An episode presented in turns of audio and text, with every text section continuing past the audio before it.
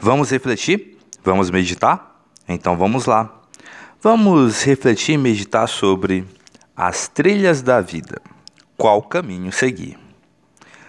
Em certos momentos da nossa existência, nós nos deparamos com uma certa pergunta: por onde eu vou?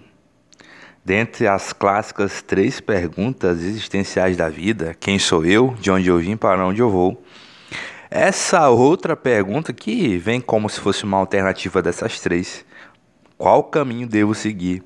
Ela sempre vem em tona na nossa vida.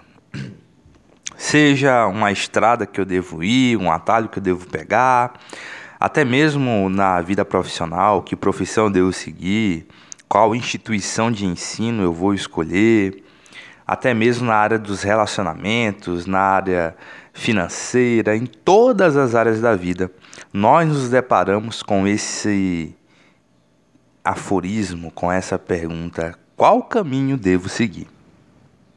E geralmente, tanto no cinema, como no teatro, como na poesia, como nas artes em geral, sempre aparece dois caminhos que aparentemente são bem próximos um do outro, como a gente pode ver principalmente nos filmes e nos desenhos animados, mas que ambos têm caminhos, propósitos e diferentes símbolos e significados dentro da área para a qual a pessoa deseja escolher. Isso pode ser em qualquer área da vida, pode ser em qualquer, é, qualquer momento da nossa existência. Isso fica bem claro também, principalmente nas questões que relacionadas ao bem e ao mal, ao certo e ao errado, ao bom, ao ruim, aquilo que é estupendo ou aquilo que é muito vituperado. Nós sempre nos deparamos com tais coisas. E isso fica bem claro é, num trecho, no começo de uma poesia do Robert Frost. Sim, Robert Frost. Robert Frost, um poeta americano que morreu num dia como hoje, em 1963, um dos grandes poetas norte-americanos desse século, século passado, desculpa, ganhador do prêmio Pulitzer de poesia por quatro vezes, esse que é considerado o Oscar da poesia norte-americana.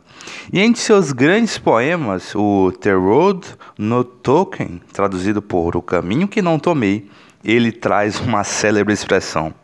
Existe entre duas possibilidades. Que caminho tomar? entre duas possibilidades, que caminho tomar? Eita pergunta.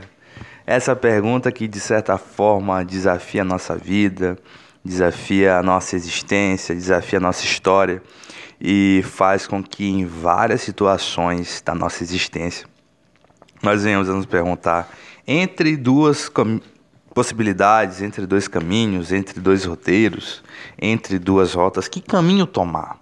O caminho da facilidade, o caminho da dificuldade, o caminho dos atalhos, o caminho das pedras, o caminho dos espinhos, o caminho das rosas.